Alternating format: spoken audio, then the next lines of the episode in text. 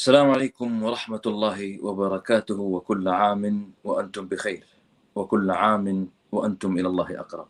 ثاروا وحشدوا الحشود وخلال أشهر وصلوا لسدة الحكم. ظنوا أنها النهاية وأن الاستبداد قد رحل المعركة قد تبدلت. وحين كانوا يرقصون فرحا وطربا بدحر خصومهم كانت أجهزة المخابرات تحضر لهم الضربة القاضية. فاعتقلوا وعذبوا وسحلوا وقتلوا في زنازينهم وفي الميادين التي احتشدوا فيها. فهل كانت تلك هي النهاية؟ الأستاذ أحمد مولانا ضيف الخلية أهلا ومرحبا بك. مرحبا بك اخ عمر أنا آه، سعيد بأمانة بهذه الاستضافة آه، وأحرص في الاستضافات بشكل يعني بشكل عام وفي هذه الاستضافة بشكل خاص على يعني أن أطرح سؤالا قبل أن أبدأ دائما ما الذي ساستفيد من الضيف؟ وبأمانة في هذا المجال وفي هذا الشأن ومن هذه الزاوية التي تتحدث أنت فيها دائما وتطرق لها أعتقد أنك من الأسماء النادرة التي غطت هذه الجوانب وهذه النواحي والناس بحاجة إلى إلى أن يستمعوا لمثل هذا الحديث فأكرر الترحيب بك مرة أخرى. يا مرحبا بك وبكافة الإخوة الحضور يعني. طيب أنا ببدأ سؤال كذا معك على يعني مباشرة نبدأ بالضرب زي ما يقولوا يعني بتقرأ في السيرة الذاتية لأحمد مولانا بيقول لك بكالوريوس هندسة آه، آه، ميكانيكية طب أنت بيقول لك واحد أنت مالك ومال السياسة يعني إيش اللي جاب أحمد مولانا من هندسة الميكانيكا إلى أن يكون اسما لامعا في مجال الحديث عن الشؤون الأمنية في المجال السياسي تحديدا طيب آه، بسم الله الرحمن الرحيم هو الأمر طبعا في عوامل متداخلة يعني عوامل آه، شخصية وعوامل سياقية خاصة بالوضع العام يعني. آه، في الحقيقة أنا في في الصغر كنت مهتم أكثر بالجانب الرياضي بكرة القدم ومتابعة الأحداث الرياضية والمباريات وبالأخص الدوري المصري قبل عصر الفضائيات الساتلايت وكده كان يعني الأغلب هو الإعلام المحلي وكنت مهتم بالجانب الرياضي. يعني أنا 10 سنين 11 سنة لغاية في عام 96 كانت حصلت بعض الأحداث في المنطقة كان ليها انعكاس على اهتماماتي وأنا في المرحلة دي لسه كطفل يعني. كان من الأحداث دي في 96 كان حصل كان اغتيل يحيى عياش في نهاية ال 95 ردت حماس في فبراير ومارس ببعض الأحداث في فلسطين المحتلة فانعقدت القمة اللي هي شرم الشيخ وحضرها الرئيس الأمريكي كلينتون والرئيس الروسي يلتسن. وقتها كنت كل ما إيد الأخبار الكلام ده كنا في مارس 96 ألاقي خبر عن حصل كذا في فلسطين السلطة الفلسطينية ألقت القبض على بعض عناصر من حماس. ياسر عرفات بيدين ما قامت به حماس في حالة احتفاء دولي بالقمة دي لما آه، تمت وقتها. آه، تلاها في الشهر التالي في إبريل 96 آه، ما يسمي بعناقيد الغضب في لبنان حملة إسرائيلية ومواجهات بين الحزب ولبنان اللي حصل فيها مجزرة قانا أيضا أنا كنت أتابع الرياضة كل ما أجي أفتح التلفزيون ألاقي في أخبار في في لبنان كذا طب في أنطوان لحد وجيش جنوب لبنان مع إسرائيل بيواجه الحزب. فأنا بقى ده بالنسبة لي يعني قضية تساؤل. هو ليه ياسر عرفات اللي هو رئيس السلطة الفلسطينية بنعتبره إن هو كان مناضل وراجل معروف في حركة فتح ليه هو بي بيدين ما يحدث تجاه إسرائيل؟ طب إيه جيش لبنان الجنوبي وإيه هو جيش لبنان وإيه قضية حزب الله؟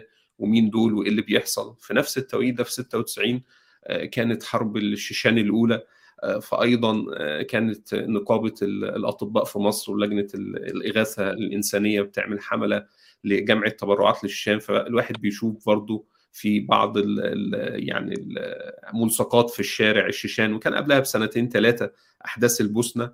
فبدأ الواحد فكرة هو إيه اللي بيحصل ده؟ إيه إيه المشاكل دي؟ ليه جيش لبنان الجنوبي مع إسرائيل؟ ليه ياسر عرفات آه، بالتحالف مع السلطة ومع نظام مبارك آه، مع مع تل أبيب؟ إيه الوضع ده؟ فبدأت من المرحلة دي في 96 فكرة إن أتابع ال ال الشأن العام والأحداث اللي بتحصل في المنطقة. وقتها كان عندي 12 سنة كنت صغير ولكن بدأت بالاستماع بي بي سي. آه كان وقتها يعني لو تذكر قبل عصر النت ما يدخل في في في المنطقة يعني في مصر مثلا النت بدأ في سنة 2000 وكان محدود. كان واحد يسمع بي بي سي سياسة بين السائل والمجيب إذاعة مونت كارلو بدأت أجيب بعض مجلات. بي بي سي كان بتعلن عن مجلة اسمها الوطن العربي كانت أسبوعية. مونت كارلو كان بتعلن عن مجلة اسمها الحوادث اللبنانية. بدأت أتابع ده وده. أشوف قناة المنار في الصيف كانت بتيجي بالأريا العادي. فكان برضه بيبقى في إعلانات عن مجلة كانت بتطلع من لندن اسمها بتطلع بتطلقها مؤسسة اسمها الخوئي اللي تبع عبد المجيد الخوئي وابنه. فبدأت من الحاجات دي إن أتابع ويحصل نوع من أنواع الاحتكاك بهذه الأوضاع. وبمرور الوقت بدأ الواحد طب يحاول يفهم بقى الأحداث دي تولدت إزاي؟ إيه اللي حصل؟ فبدأ في نوع من أنواع التراكم في متابعة الأخبار والوضع العام. يعني الجانب التعليمي في مصر هو مرتبط بالمجموع يعني الناس بتخش كليتها بناء على المجموع ال ال اللي لا قبل قبل ما نوصل قبل ما نوصل لمرحلة الجامعة واسمح أعذرني على المقاطعة. هل كنت متاثرا منذ الطفولة بالتيار السلفي؟ أو كانت التزام فترة متأخرة؟ لا أنا الاهتمامات دي ما كانش لها علاقات ب يعني المرحلة دي 96 ما كانش لها ارتباط ب, ب يعني بتيارات إسلامية معينة إنما ده كان اهتمام ذاتي وشخصي من واقع يعني ان في أحداث غريبة بتشوفها ومش فاهمها يعني. إنما بدأ ممكن من 99 احتكاك بعض أصدقاء أكبر مني في المنطقة. يعني بدأ الواحد يصلي في مسجد يتعرف على بعض أصدقاء تحصل نقاشات وبالتحديدا بين قوسين كانت حوالين حزب الله في لبنان. باعتبار إن أنا كنت مهتم بيه من 96 وشايف إن هو ضد إسرائيل ولا الحزب. هو امتداد لمشروع إيراني فكانت تحصل بينا نقاشات وحوارات هم في كتب يجيبوها اقرأها طب أنا عندي رأي. فبدأ يبقى في من وقتها احتكاك يعني نعتبر من 99 ببعض الأوساط الإسلامية وكان بيغلب عليها إن هي يعني إخوة في الإطار السلفي يعني. هل حصل هل حصل لك أي احتكاك في تلك الفترة مع أجهزة أمنية أو عسكرية في مصر أو لا غيرها؟ لا لا ما كانش بطبيعة الحال ما فيش نشاط يعني وقتها ما فيش نشاط يعني عام فما كانش في مساحة تقاطع أو تلاقي يعني. لكن كان في أخبار كان في أخبار في تلك مصر في, في تلك الفترة في مصر. طبعا الحركات الإسلامية والحركات الجهادية كان في حملات قمع واعتقال وفي تلك الفترة يعني إحنا لو هنيجي مثلا اللي هو النصف الثاني من التسعينات لما يعني ظهر يعني ما الجماعة الإسلامية كان يعني أحداث الأقصر 97 وقتها كان حصل هي مبادرة وقف العنف وكانت الأمور بدأت تهدأ في في الصراع ما بينهم وما بين الدولة. أيضا الجماعات كان جماعة الجهاد كان برضو تلقت ضربات أمنية. يعني ما كانش لها وجود مؤثر في النصف الثاني من التسعينات. كان الموجودين في الساحة العامة هو جماعة الإخوان والجزء يعني تيارات سلفية متنوعة كان دول السائد يعني. إنما الحقبة بتاعت صعود التيارات الأخرى دي كانت في الثمانينات في النصف الأول من التسعينات وكان يعني تم توجيه ضربات قوية ليهم يعني. فده الوسط اللي الواحد يعني في في بدايات النشأة اهتم بيه. ولكن أما تيجي عند مجموع في الثانوية العامة طب هتدخل مثلا علوم سياسية هتطلع كان ده النظر يعني. تطلع تشتغل فيها إيه؟ إيه المساحة اللي ممكن إن أنت تعمل فيها. بتجيب مجموع بتخش كلية بيسموها عندنا في مصر كليات قمة فيها فرص عمل أكتر. فلذلك اتجهت لفكرة دراسة الهندسة. ولكن لما أنهيت هندسة حاولت إن أنا ألتحق باقتصاد وعلوم سياسية في 2006 ولكن كان المنظومة في مصر التعليمية بيروقراطية قالوا أنت خريج هندسة لا يتاح سوى دراسة إدارة تبع كلية اقتصاد. وغير يعني لو هتدرس علوم سياسية هتاخد مجرد دبلومة لا تكمل فيها ماجستير أو دكتوراه. فلذلك يعني لم أتجه لل... وقتها للتعليم الاكمال التعليمي العالي إنما ظلت مساحة الاهتمام بالعمل العام وبالأحداث والتطورات موجودة. وأول إشكال يعني على المستوى الشخصي أمن اعتقال ده كان في 2008 بعد تقدر تقول يعني كان واحد بقاله 12 سنة بيتابع وقتها الأحداث بدأ ينضج خلص طيب الجامعة. حوصل حوصل النقطه بس بس بس عندي سؤال كذا شوية ممكن يكون غريب. إيش يأكل عيش أكثر الهندسه ولا السياسة؟ آه يعني دي مش قاعدة مش قاعدة آه يعني مش قاعدة ثابتة. يعني أنت في فرص العمل الهندسي تتاح أحيانا في شركات كبيرة فرص عمل جيدة بدخل يبقى ممتاز. وفي بعض السياسيين من العمل السياسي عندنا يعني مساحات متنوعة. في ناس بيدفعوا أرواحهم ثمنا للعمل السياسي بيتعرضوا لتضييق وبيتعرضوا لمشاكل كبيرة. وفي ناس بتستفيد بتعمل ثروات من العمل السياسي يعني. فهي يعني مش هنقدر نقول إن في منتج واحد محسوم يعني. لا يعني دي قصة ودي قصة. والفكرة أنت العمل السياسي ده عمل تجاري ولا عمل أنت في قضية بتناضل لأجلها؟ وهل القضية دي متسقة مع الظرف السياسي في الدولة اللي انت موجود يعني نشأت فيها وعايش فيها ولا الدولة ضد خطك السياسي؟ في ناس هي بتوظف معارفها وما لديها في خدمة النظام الموجود ودي بتفتح أمامها يعني مساحات كثيرة وبيكون محل ترحيب وبيعملوا ملايين يعني. إنما اللي بياخد خط مخالف أو بيتبنى قضية هو شايف إن هي قضية يعني لابد إنه يحيا ليها ده في الغالب بي بيكون العمل العام مضر بأوضاعه الحياتية طيب أنا أنا يعني قبل أن يعني أصل إلى نقطة مهمة ومحورية جدا في تاريخك وفي تاريخ مصر وفي تاريخ الأمة العربية والإسلامية 2011 لكن قبل كذا أنا برجع.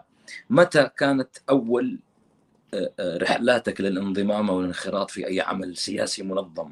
وهل كان ذلك مع جماعة الإخوان المسلمين أو مع جماعات إسلامية سلفية أخرى؟ نعم. يعني لا أنا حقيقة يعني عبر يعني عبر أو عبر المراحل العمرية لم أنضم لجماعه الاخوان إحنا كان منطقه لا الناس الناس بتشوف واحد باللحية بيتكلم آه. بآيات وأحاديث فبيقولوا مباشرة إنه إخوان.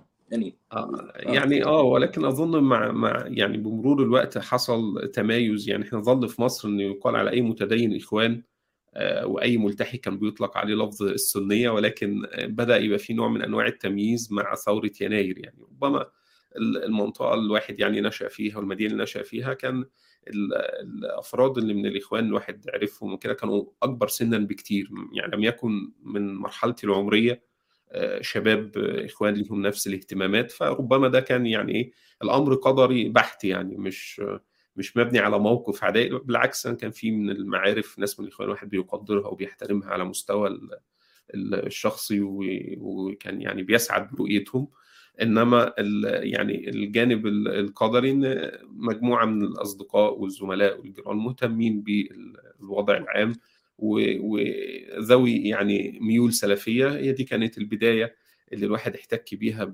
بالواقع الإسلامي. وكانوا يعني يعني الأغلب يعني شخصيات منفتحة يعني لم تكن شخصيات اللي هي مثلا زي أفكار طائر المداخله وما شابه إنما كانت شخصيات منفتحة يعني خلوقة رصينة. فدي كانت البداية هي الاحتكاك بالواقع الإسلامي من خلال نافذة الواقع السلفي. ولكن الاهتمام بالشأن العام والشأن السياسي كان سابق على فكرة إن الواحد يعني يحسب على تيار إسلامي. زي ما ذكرت ليك هي أمر قدري بحت يعني اهتمام بالرياضة كنت تفضل كنت تفضل أن تكون تعمل منفردا؟ لا بعيدا عن الانخراط في تنظيم أو جماعة. دي دي دي قصة ثانية يعني. ده ده واقع تاني. لا أنا يعني بطبيعتي مش يعني قضية ال ال إيه الأكثر جدوى والأكثر تاثيرا بطبيعة الحال الأعمال اللي بيكون فيها نوع من أنواع التشبيك والعمل المنسق والعمل الجماعي بيكون تأثيرها في وجهة نظري مهم يعني. يعني يظل العمل الفردي ذو أثر وذو نفع ولكن لا يكفي وحده لإحداث تغيير في ظل واقع متشابك ولوبيات وتحالفات وتشابكات.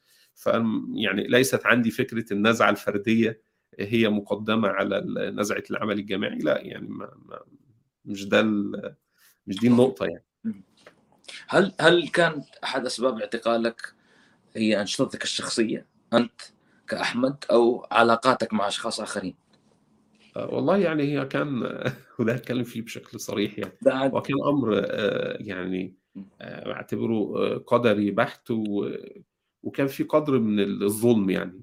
هنا لا أقصد بالظلم إن اللي بيعتقل أصلا بيبقى عامل مشكلة لا أنا أقصد إن كان في حتى بالمعيار لو أنا بنظر من منظور المؤسسة أو الدولة الحاكمة مسجد في مجموعة من الشباب بيقوموا بأنشطة تحفيظ أولاد وأنشطة رياضية معاهم يعني تحفيظ في في الفصل الصيفي.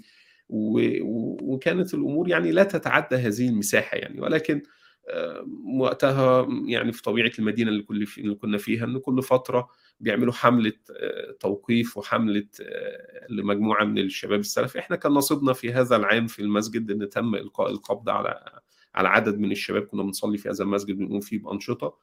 وحتى يعني مساحات التحقيق أنا كنت يعني مندهش ليها يعني في البداية. يعني شايف إن مفيش حاجة تستدعي كل اللي بيحصل ده أو كل البهدلة أو كل وده خلى الواحد يبقى عنده قضية إيه؟ آه ليه ليه ليه اللي بيحصل؟ هم ليه بيعملوا كده؟ هو الوضع ده يعني حتى انت واخد إطار ديني وفاهم إن في إشكال الدولة بتنظر بيه للتيارات الإسلامية بس ما حدث في في في فترة التحقيقات كان بالنسبة لي كان مفاجئ يعني. يعني انت داخل في حدث ضخم ما كانش هيحصل أكتر من اللي حصل وقتها. يعني التحقيقات كانت شرسة حاده للغاية وصعبة جدا وأنا بالنسبة لي مش فاهم يعني إيه هو إيه اللي بيحصل ولا ليه ولا إيه اللي وهنا بدأت فكرة الاهتمام بفهم هذه المنظومة كيف تعمل؟ ليه بتعمل كده؟ ليه بتعمل كده مع الناس؟ يعني هي كان وضع بسيط جدا إن الانشطه دي يا جماعة ما تتعملش وممنوع ولازم لما تيجوا تعملوا أي نشاط عام تاخدوا تصريح من الجهات المعنية خلاص خلص الموضوع يعني. إنما لو تتذكر لو تتذكر الأسئلة اللي طرحت عليك ممكن أكيد مش متذكرها كلها. إيش كانت أبرز الأسئلة التي كنت تسألها أنت أثناء التحقيق؟ يعني أسئلة متنوعة بس كانت مثلا على مستوى أنت ما بتشوف اللي كان وقتها يعني مرحله ما بعد الانتفاضة الثانية يعني ممكن نعتبر الانتفاضة الثانية هدت شوية في 2004 بعد عملية السرور الواقع 2005 ولكن كانت ما زالت أثارها موجودة. ووقت الكلام ده حتى كان حصل اللي هي الحرب اللي في يناير 2009 كان إحنا وقفنا آخر 2008 والتحقيقات استمرت لبداية 2009 فكرة مثلا لما بيحصل اللي بيحصل ده في فلسطين أنت بتفكر في إيه؟ العراق لما احتلت ما فكرتش تروح. طب أنت مهتم بإيه؟ طب أنت بتشوف مسلمين في أي مكان ناس منهم بتموت بتبقى عايز تعمل إيه؟ مثلا مجلة البيان كانت موجودة كانت بتطلع من لندن. أنت ليه مشترك فيها؟ أنت عارف مجلة البيان دي بتاعت مين؟ ماشي. آه عارف بتاعت مين؟ بتاعت كذا. يقول لك لا ده مجلة البيان دي في رئيس تحريرها في فريق تحريرها عبد العزيز كامل. عبد العزيز كامل ده تبع سفر الحوالي. سفر الحوالي ده المشرف على الماجستير. آه. عنده محمد قطب إيه؟ يعني يتكلم عن تياره ويحاول يربط آه ده, محمد قطب ومحمد قطب وسيد قطب دول اللي بيتكلموا في كذا. فأنت إشمعنى مشترك في المجلة دي؟ ليه مش مشترك في مجلة التبيان بتاع الجمعية الشرعية أو التوحيد بتاع أنصار السنة اللي دخلك في مساحة مجلة البيان؟ وبعدين بتوع البيان دول مش مش يعني مش مهتمين بالجانب الديني ده عندهم بيهت... يعني في حاجات سياسية وفي كذا وفي كذا ودول محسوبين على سيد قطب ومحمد قطب و... يعني كانت دي المساحه اللي فيها الإيه يعني التركيز أكتر طب الأنشطة دي المسجدية دي هدفها إيه اللي وراها؟ يعني إيه؟ شايف طبعا الكلام ده يعني واخد أكبر من حجمه كل الأسماء دي وقتها دكتور عبد العزيز كامل أنت بتسمع عنها كأسماء لا بتعرفهاش يعني بتقرأ لها لكن لا تعرفها مفيش علاقة شخصية يعني. حتى أنا ما يعني حتى ذكرت ده في مرة في, في لقاء مؤخرا. لما خرجت يعني قعدت سنه سنة ونص يعني كان في حوار مع عرض سنة, سنة يعني. إيه؟ في 2010 سنة ونص خفيفة أحسن من الشباب اللي نعم. هو هو هو حقيقة ما كانش في حاجة وقتها تستدعي سنة ونص حتى يعني.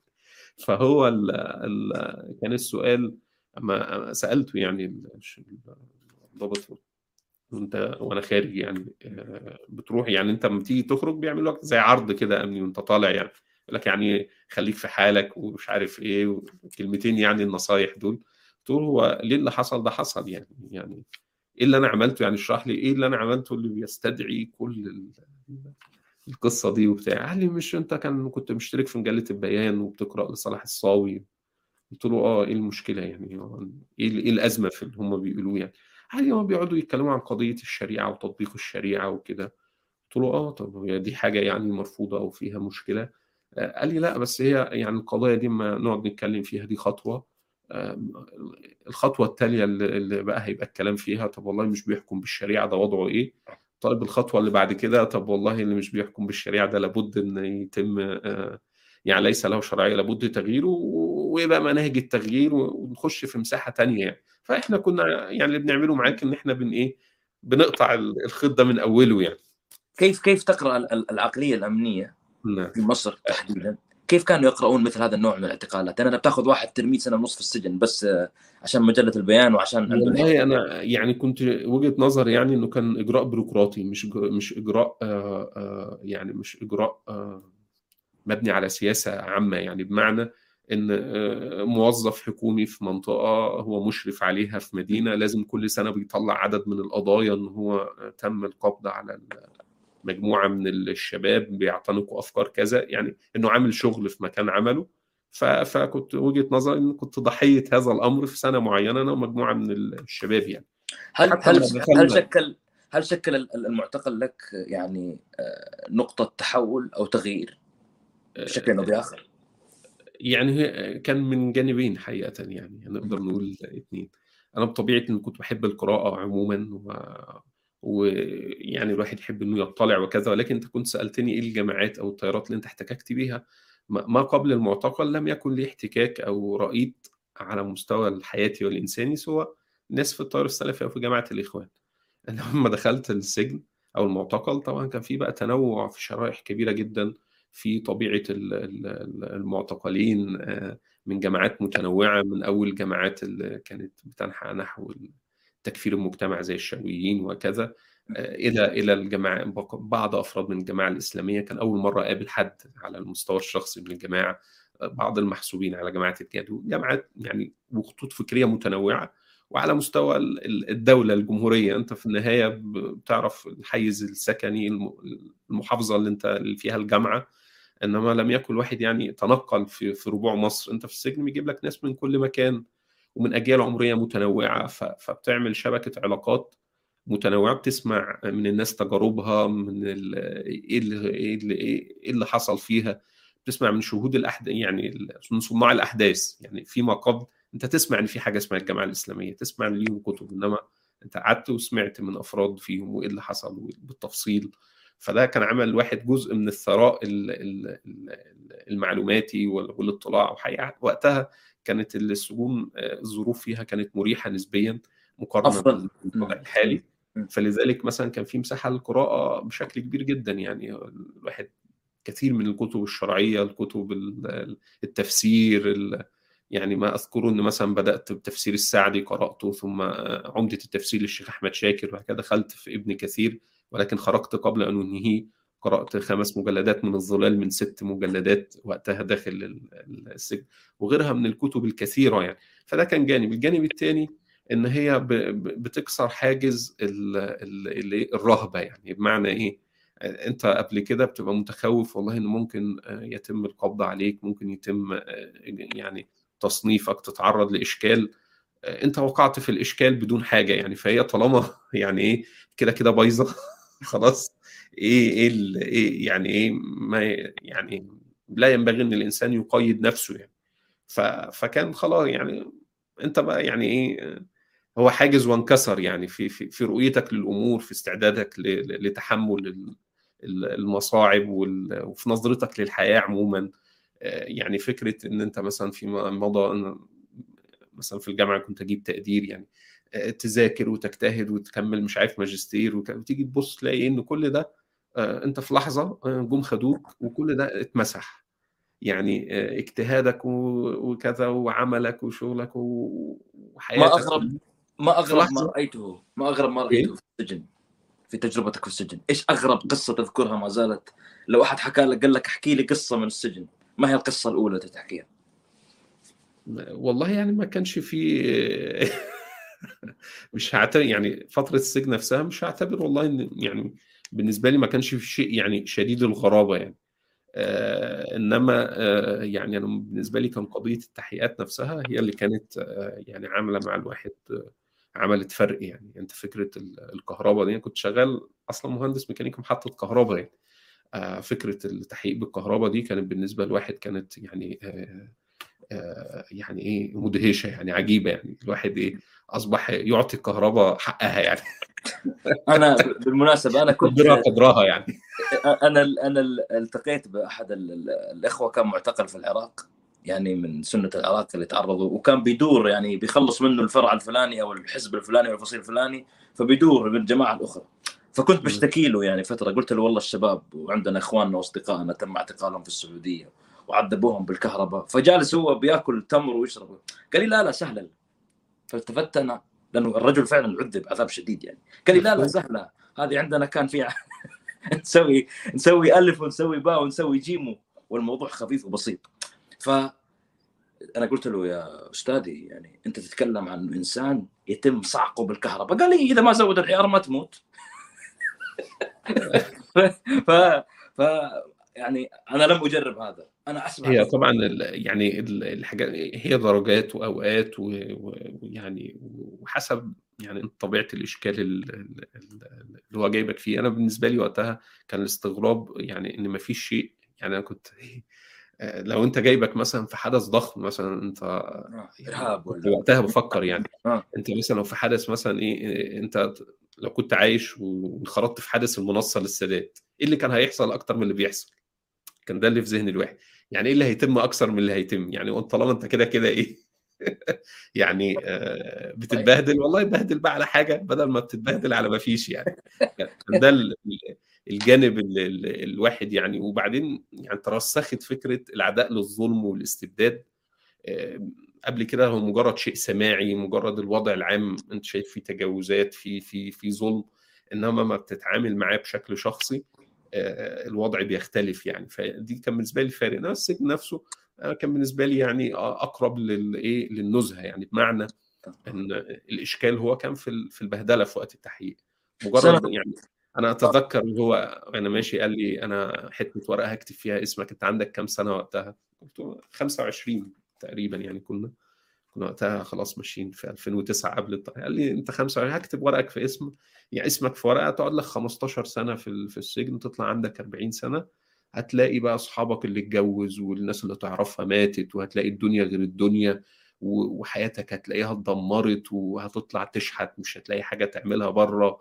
وقعد إيه يعني قعد 10 دقايق يتكلم إيه أنا بالنسبة لي الكلام ده كنت فرحان جدا تمام؟ ما يعني ما كنت سعيد. أنا بالنسبة لي قول لي هوديك السجن تقعد 100 سنة بس تخلص من ال من الكهرباء والكلام ده كان بالنسبة لي إنجاز. أنا ما عنديش أي إشكال ما اطلعش خالص من السجن. يعني ده كان بالنسبة لي يعني أمنية يعني. أنت أنت في التحقيق وفي الكلام ده بتتمنى إن أنت تموت عشان تستريح. يعني الوضع بيكون صعب جدا يعني. أنت بتبقى عايز إيه؟ تتجاوز يعني المرحله فهو بيعتبر إن هو كده بيكسر في معنوياتك. أنا بالنسبة لي كان ده الأمل يعني. أيوه ماشي وديني بس إيه؟ نبقى استريحنا وخلصنا من الواقع ده يعني. ف فبالنسبة ده اللي عمل مع الواحد فرق أكثر من هذا هذا كان هذا دخولك كان في 2008 تقريبا؟ اعتقلت 2008 قعدت ثلاث شهور في ال في ال في أوكي. مكان الحجز وترحلت بعدها 2009 وصلت السجن. يعني أنت خرجت تقريبا في 2010 بدايتها؟ نعم في خرجت في إبريل. إبريل. فعليا خرجت في إبريل كان ممكن آخر مارس القرار خرجت في إبريل فبالتالي فكرة ان تروح السجن وكده ما كانش فيها يعني إيه. طيب أنت أنت أنت خرجت أنت لما دخلت كان الوضع في مصر شيء؟ ولما خرجت كانت مواقع التواصل الاجتماعي لها نفس جديد أعتقد خلال سنة حصل فيه سرعة في الأحداث وتغير كيف كان شعورك؟ أقول لك يعني حصل موقف طريف يعني. هي طبعا إحنا كده ناخد الوقت في الجانب الشخصي بس أحكي يعني كده يعني كده كده نكون موعودين بحلقات مستقبليه نعم لما خرجت كان في فكرة لازم عشان ترجع عملك كنت شغال في وزارة الكهرباء مهندس في شركة هي توليد الكهرباء لازم بتجيب ورقة إن أنت كنت معتقل من حاجة اسمها شؤون المعتقلين يعني تبع للمؤسسة القضائية يعني في القاهرة. فبالتالي بعد خرجت بيومين خرجت ربما 4 إبريل يعني. فسافرت 6 إبريل القاهرة عشان أجيب الورقة دي. وجنب المكان في مكتبة اللي هي بتاعت مدبولي مكتبة مشهورة كتب سياسية وكده وفكرية. قلت إيه أروح من رحت القاهرة أشتري الكتب يعني. أنا خرجت 4 إبريل يعني. فرحت 6 إبريل رحت مكتبة المدبولي. فوجئت إن ميدان طلعت حرب اللي فيه المكتبة فيه عدد كبير من يعني بضع عشرات يعني من الشباب عدد كبير من قوات الأمن.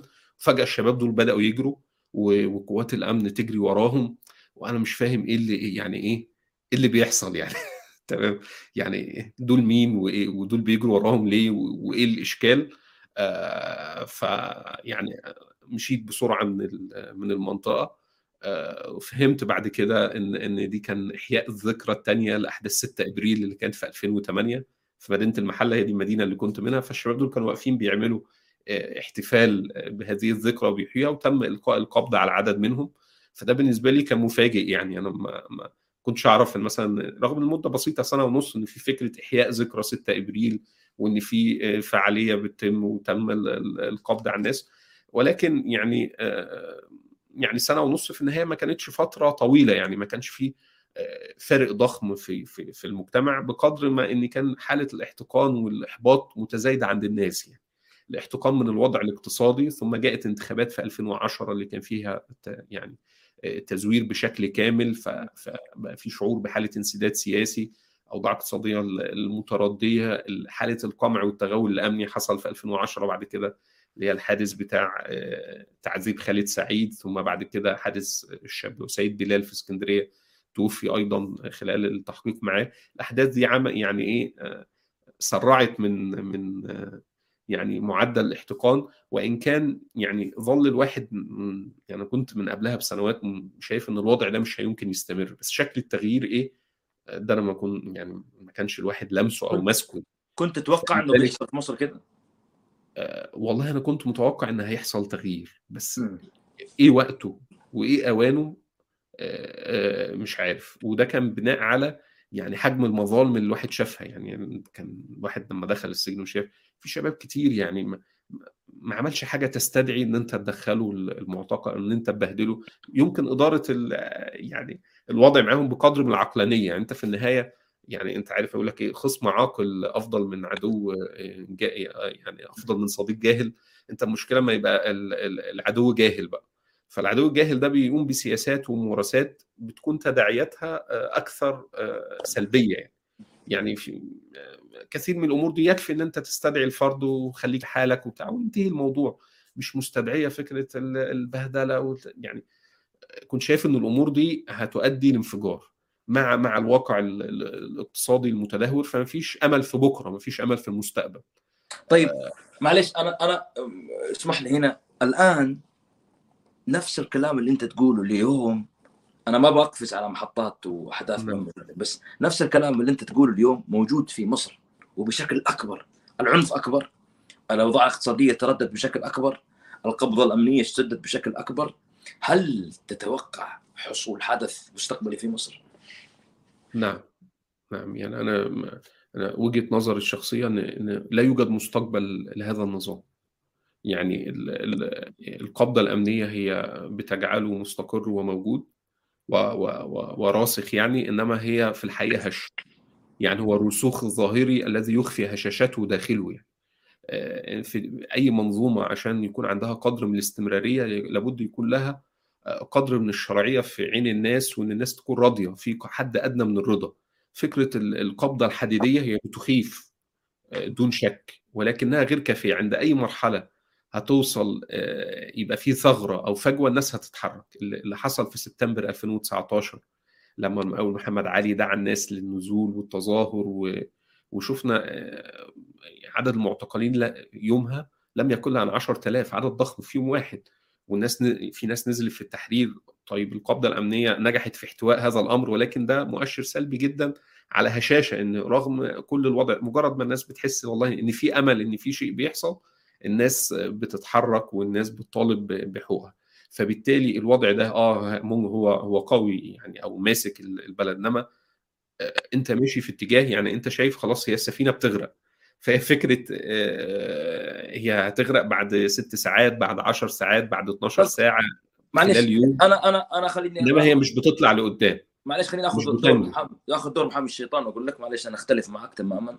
الرجل نعم. اقترب من إنهاء المدينة الإدارية تبعه الجديدة هذه. نعم. سينقل هو وقيادات الجيش وكبار الجيش ويستطيع تحييد بعض ال بعض الألوية والكتائب في الجيش المصري ويبقيها في مكان ما في موضع ما. وأي عملية وأي شغب وأي تجمع وأي تظاهر سيتم قمعه وقتله وسحله مثل ما حصل في رابعة والنهضة وتتكرر العملية وتبقى الآلة كما هي مستمرة. يعني كلامك هذا عبارة عن تفاؤل. نعم يعني إحنا ممكن نشوف ال يعني ال وجهة النظر دي إحنا ممكن نشوف النماذج السابقة إيه اللي حصل فيها يعني السادات عندما انخرط في كامب ديفيد وقتها كانت مصر لسه طالعة من يعني تداعيات 67 لسه الناس حساها وحرب 73 وفكرة العداء للاحتلال وعلى مستوى النفسي وكل واحد له من عائلته ومن أقاربه ناس ماتت وكنت السادات أخذ هذا المسار. عدد من وزراء الداخلية اثنين الخارجية اثنين أو ثلاثة استقالوا بسبب رفضهم للخط اللي هو ماشي فيه ولكن هو كان شايف إن ده يعني في مصلحة وهيبقى في رخاء اقتصادي وإن هيبقى في ديمومة لحكمه. وبالرغم من ده حصل في سنة 77 انتفاضات ليها يناير اللي سميت بانتفاضة الخبز بسبب تدهور الوضع الاقتصادي. اللي كان بيؤمل إن موارد مصر بتتصرف في الحرب لأ ما هنوقف هذا هيبقى عندنا فلوس وكده. الوضع الاقتصادي تدهور. ثم السادات كيف كيف مات السادات؟ كيف رحل يعني. رحل وسط جنوده وسط جيشه وسط يعني في وقت احتفاله في يوم زنته اللي لم يكن أحد يتوقع أن يحدث ما حدث. ففي في في في 30 ثانية انتهى السادات. تمام؟ ما قال حسني مبارك اللي, اللي بقاله في الحكم 30 سنة اللي وزير دفاعه طنطاوي أطول وزير دفاع في تاريخ مصر قعد 21 سنة من سنة 90 أو 91 لغاية 2011 ما فيش في تاريخ مصر وزير دفاع قعد هذه المرحلة. اللي هو يعتبر طنطاوي رجل مبارك ويعني مجرد تابع لمبارك. و و وكان الكلام هل مبارك ه هينزل انتخابات 2011 رئاسية ولا هينزل ابنه ويبقى سيناريو التوريث؟ كان ده المساحة الموجودة. فلكن لما حصل حراك شعبي وكان في رؤية دولية والأخص أمريكية إن هذا الأمر قد يتطور إلى خروج الأمور عن نطاق السيطرة المؤسسة العسكرية ضحت بمبارك اللي هو كان قائد سلاح الجو في حرب 73 و نقطة نقطة مهمة. هل, هل تشعر أن المجتمع الدولي اليوم يريد التفريط ب عبد أنا لا أحب استخدام هذه الكلمة لكن استخدم لأن كلمة المجتمع الدولي ليست أصلا كتلة واحدة لكن نعم. عبد الفتاح السيسي عنده علاقات قوية مع حكام الخليج السعودية والإمارات عندهم الخزائن عندهم الأموال الآن مظبط وضعه مع قطر حصل على تمويل وقروض علاقات غير مسبوقة مع الاحتلال ورضا تام من الأمريكان وأصبح هو حتى الوسيط الأكبر ما بين حركات المقاومة في فلسطين والاحتلال يعني الرجل مظبط من كله. فمن من يريد أن أن أن يسقط عبد الفتاح السيسي؟ يعني هو في النهاية ما حدث مع مبارك لم يكن رغبة دولية إنما الواقع الدولي اضطر إنه يتماشى مع الرغبة المحلية. يعني هو في النهاية طالما الوضع مستقر لن لن يرغب أحد في لم يرغب أحد في تغيير مبارك. مبارك كان أيضا صديق لإسرائيل وصديق للغرب وصديق لدول الخليج ولم يكن هناك أحد يرغب في تغييره. ولكن المعادلة الداخلية فرضت نفسها على الجميع. فإحنا لما نيجي ننظر للواقع المصري الحالي كل اللي بتقوله دي معطيات موجودة ولكن انظر للملف الاقتصادي. والله الخليج هو اللي بيدعم يعني كان مصر وقت ما السيسي مسك رسميا في 2014 40 مليار دولار ديون. النهارده مصر 138 مليار دولار وفق إحصائيات العام الماضي. يعني ديون مصر اللي في تاريخها اتشكلت وصلت 40 مليار السيسي ضاعفها في السبع ثمان سنين ثلاث أضعاف. ده خلاف الدين الداخلي اللي بيتصاعد خلاف تدهور الوضع الاقتصادي خلاف ال ال الانسداد السياسي الكبير الموجود في الدولة. كل ده بيخنق الناس. طب أنت لما بتخنق المجتمع في النهاية هيوصل لمرحلة انفجار. ودي بتفرض معادلات على الأطراف الإقليمية والدولية. يعني هم لم يختاروا التخلي عن السيسي ولكن الواقع الداخلي هو اللي في ظني هيفرض نفسه زي مثلا لو إحنا نظرنا لما حدث في أفغانستان هي لم ترد أمريكا أن يسقط نظام أشرف غني ولكن هذا الواقع الداخلي فرض أوضاع معينة على الأطراف الإقليمية والأطراف الدولية. فبالتالي أنا لا أراهن في التغيير على الواقع الدولي والواقع الإقليمي. كذلك الواقع الدولي إحنا شايفين اللي بيحصل على المستوى العالمي ان ان ان ان في حالة اضطراب وفي حالة صراعات و و واحيانا بتحصل أمور خارج الحسبة. يعني إحنا في النهاية العالم لا يسير بالحسبة المادية البحتة اللي الدول والأفراد يضعوها. إنما له مدبر وله يعني خالق يجري الأمور بمقاديره يعني. فإحنا بنشوف مثلا حاجة زي ما حدث في كورونا والإغلاق الاقتصادي واللي حصل فيه انهيار في أسعار البترول وكان له انعكاسات على أزمات مالية في دول الخليج في موازناتها وعجز زائد. ده انعكس على الوضع في مصر. بدون شك وقتها طب الحرب الحالية في أوكرانيا أدت لارتفاع أسعار البترول ففي انتعاش مالي ده انعكس إن هم دعموا السيسي بقرابة 22 مليار دولار خلال الأسبوعين اللي فاتوا. ولكن ما أقصده إن إحنا إحنا مش عارفين المستقبل فيه إيه. يعني جه كورونا ده خارج حساباتنا خلى الدنيا كلها وقفت في 2020 إغلاق والناس قاعدة في بيوتها ومحدش بيخرج ومئات الآلاف. يعني أظن كان 600 700 ألف لآخر الإحصائيات في أمريكا ماتوا في بكورونا عدد يعني لم يمت في أظن لأمريكا في, في حتى في الحروب العالمية يعني. طبعا طبعا. السؤال إحنا هنا في بعد قدري موجود. فإحنا بنقرأ بسنن التاريخ الظلم والفساد والاستبداد وإدارة المجتمعات بهذا الشكل. أعتى مجتمعات شمولية الاتحاد السوفيتي اللي حصل في النهاية قبضه أمنية قوية و... واغتيالات وتهجير لسيبيريا وسيطرة على نص أوروبا والقوى العظمى الثانية على مستوى العالم وتنافس أمريكا ولها مشروع أيديولوجي. وفجأة كل ده اتضخم لأنه كان قائم رغم القوة الموجودة المادية إنما قائم على أساس السؤال السؤال اللي يطرح نفسه اليوم الكلام اللي أنت تقوله وتحكيه أستاذ أحمد هل تتوقع المواطن البسيط زي حالتنا في الشارع يسمع الكلام هذا هو يعرفه جيدا ومؤمن هو المواطن البسيط بينظر من منظار إيه؟ بينظر من منظار وضعه الحياتي هي هي دي اللي براهن عليه. هل وضعه الحياتي بيتحسن خلال الثمان سنين الحاليين؟ بيتحسن ولا بيتراجع؟ والله لو بيتحسن أقول لك النظام ده قاعد ومكمل والدنيا تمام. المواطن ده اللي هو كان بينزل يرقص للسيسي ويدعمه أصبح بيشتم السيسي ويعمل فيديوهات بينتقد فيها الوضع ويقول إحنا إحنا ندمان على اللي عمله آه ده اللي موجود حاليا. فهو ده المؤشر هنا. أنا المؤشر مش التحليل القوى الدولية والقوى الإقليمية ماشي ده المح... الناس يعني تهتم بهذه المساحات إنما الإنسان المصري البسيط راضي عن الوضع ولا زعلان وغضبان؟ هل الدافع الأول للمواطن هو الحالة الاقتصادية والمعيشية ورغيف الخبز؟ أو هي لا. مثلا الفساد المنظومة الأخلاقية أو الانهيار الأخلاقي أو علاقات هي أكبر مع الاحتلال؟ إيش إيش المحرك الأكبر؟ هي هي بتبقى في النهاية يعني ما فيش عامل واحد إنما هو تشكيلة من العوامل بتؤثر على الإنسان والناس مش كلها واحد في تفكيرها وفي حسبتها. إنما الوضع الحياتي للمرء اللي كل الناس بتعيش فيه بيكون لها تأثير على يعني خياراته ومواقفه يعني مع تقديري يعني. بعض دول الخليج اللي عدد السكان فيها قليل واللي عندهم مكتسبات حياتية ومادية كبيرة. كم واحد منهم يجرؤ إنه يعترض على أو يدخل في إطار معارضة سياسية للنظام؟ يعني حتى لو طلعت خارج السعودية لدول أخرى.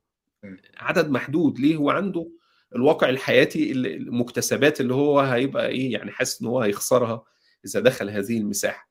فبالتالي بتلاقي نخب محدودة هي هي اللي بتعترض بقية الناس بيتزوج أربعة بيروح يقضي الصيف في أوروبا بيحضر معارض الازياء مش عارف في كذا بي بيجيب احدث العربيات واحدث الموبايلات. هو يعني إيه عنده يعني حالة طرف يعني بتخليه مش شاغل باله بهذه الأمور. طب الكلام ده زمان؟ يعني أنا أتكلم عن دول معينة اللي عدد سكانها قليل يعني. آه آه آه okay okay طيب. يعني دي المعادلة يعني. طيب ده وضع يختلف عن المواطن اللي هو الدولة كل شوية بتخصم من راتبه وبتلغي أيوة. امتيازات وبتشيل عنه التموين وبتفرض عليه ضرائب وغرامات. فده ده طول الوقت السياسات الحكومية بتشحن فيه بتشحن فيه لوحدها بتخليه يعني إيه لغاية ما بيوصل لمرحلة إن هي مش فارقة معاه يعني هو مش عارف يعيش. أنا يعني في قصة جانبية يعني جانبية أتذكر في في في سجن ترحيلات وأنا في المرة الثانية خارج قابلت شاب من إريتريا يعني شاب صغير في أولى ثانوي كان مقبوض عليه في مصر داخل بدون أوراق رسمية. يعني فبقول له أنت يعني جاي ليه؟ عدى من إريتريا بري للسودان ومن السودان لمصر وقال قال لي كان رايح؟ يعني فكرة الهجرة غير الشرعية لأوروبا يعني. فبقول له أنت مش بتشوف يعني ناس كتيرة بتغرق في البحر المتوسط بالمئات وربما الالاف يعني إيه اللي يخليك تخوض هذه المغامرة يعني؟ فقال لي إحنا في أريتريا لما بندخل الجيش التجنيد هناك غير مؤقت بمدة يعني بتخش تفضل طول عمرك في الجيش. ف... ف... فبالتالي يعني دي حياة الواحد ما يحتملهاش. فإحنا أنا قدامي حاجتين.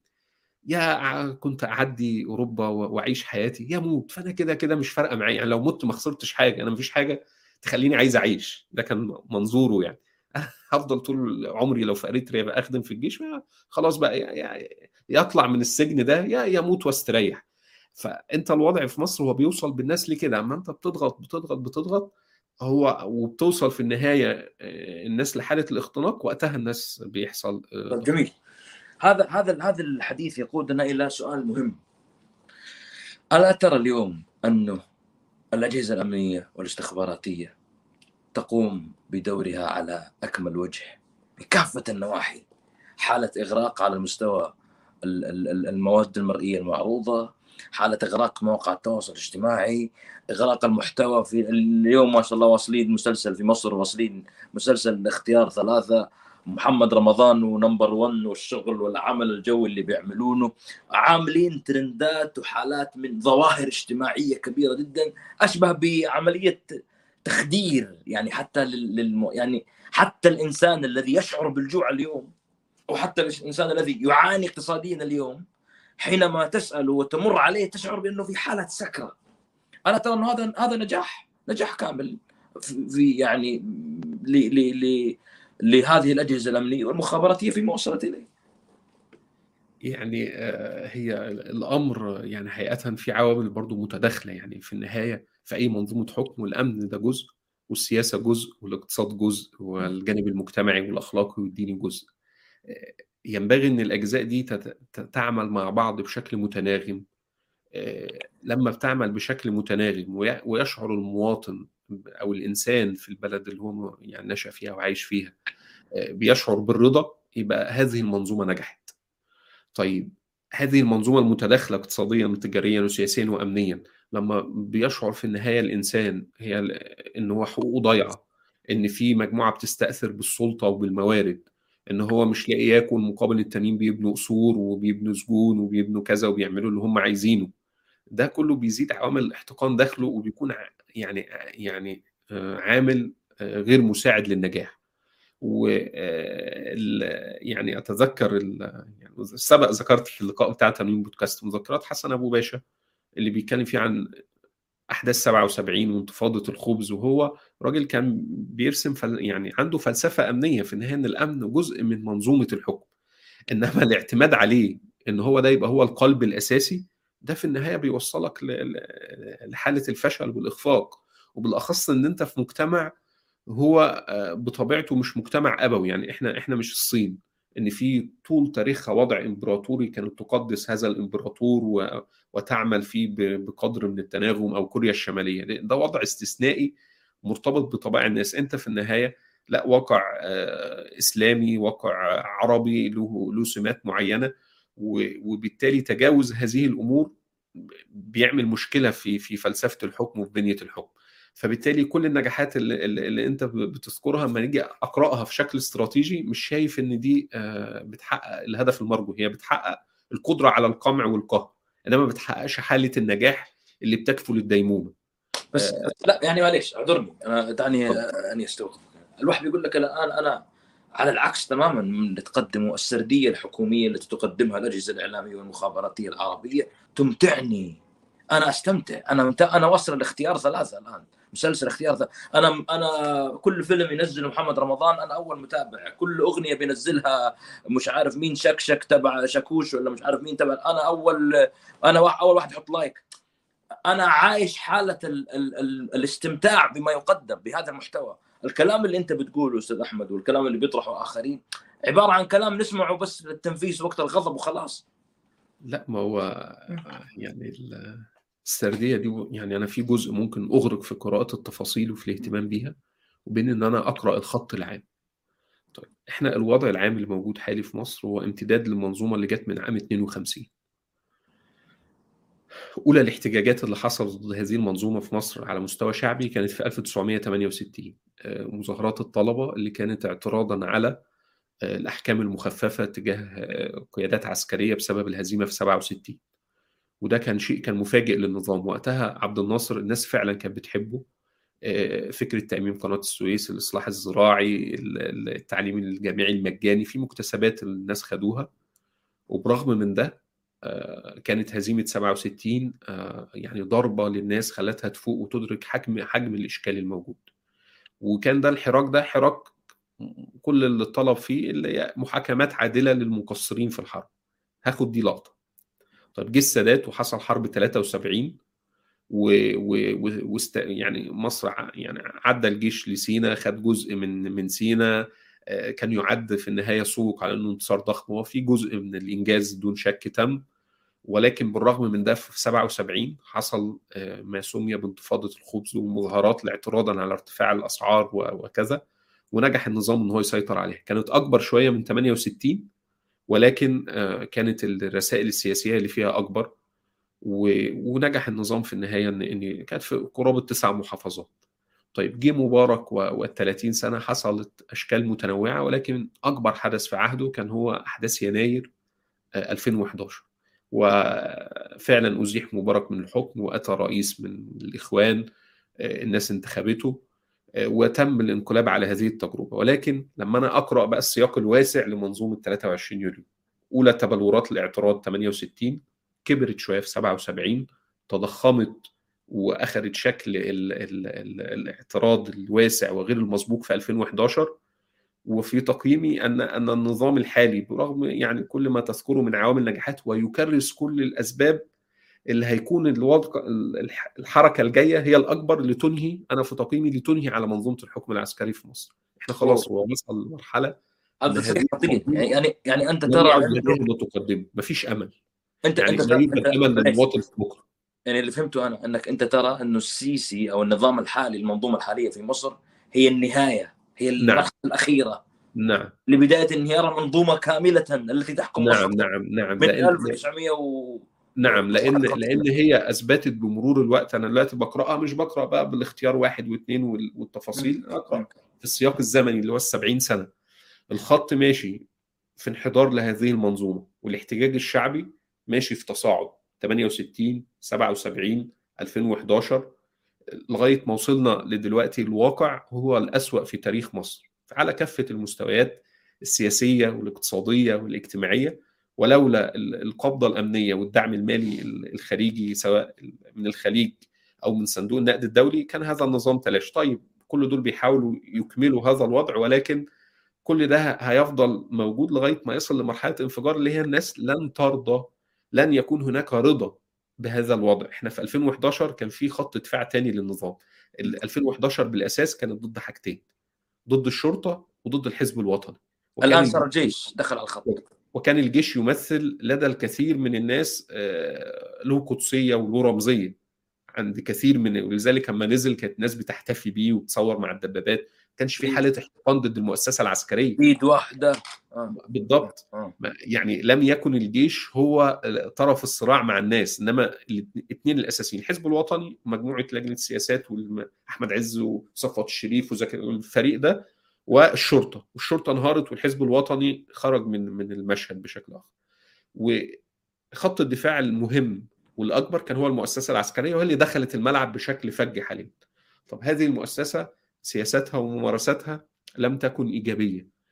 بدأت هي اللي في وش الناس هي اللي هتشيل تداعيات السياسات اللي بتتم خلال الثمان سنين دي. فمعنى ده ان إن الحراك اللي جاي أو الحراك المتوقع لن يكون ضد حزب وطني أو ضد الشرطة أو ضد قرار جزئي إنما ضد طريقة الحكم والإدارة للمجتمع المصري اللي هي أوصلته للحضيض. على مستوى الخارج بقى في تبعية. أنا بتشوف قمة النقب المنعقده مؤخرا.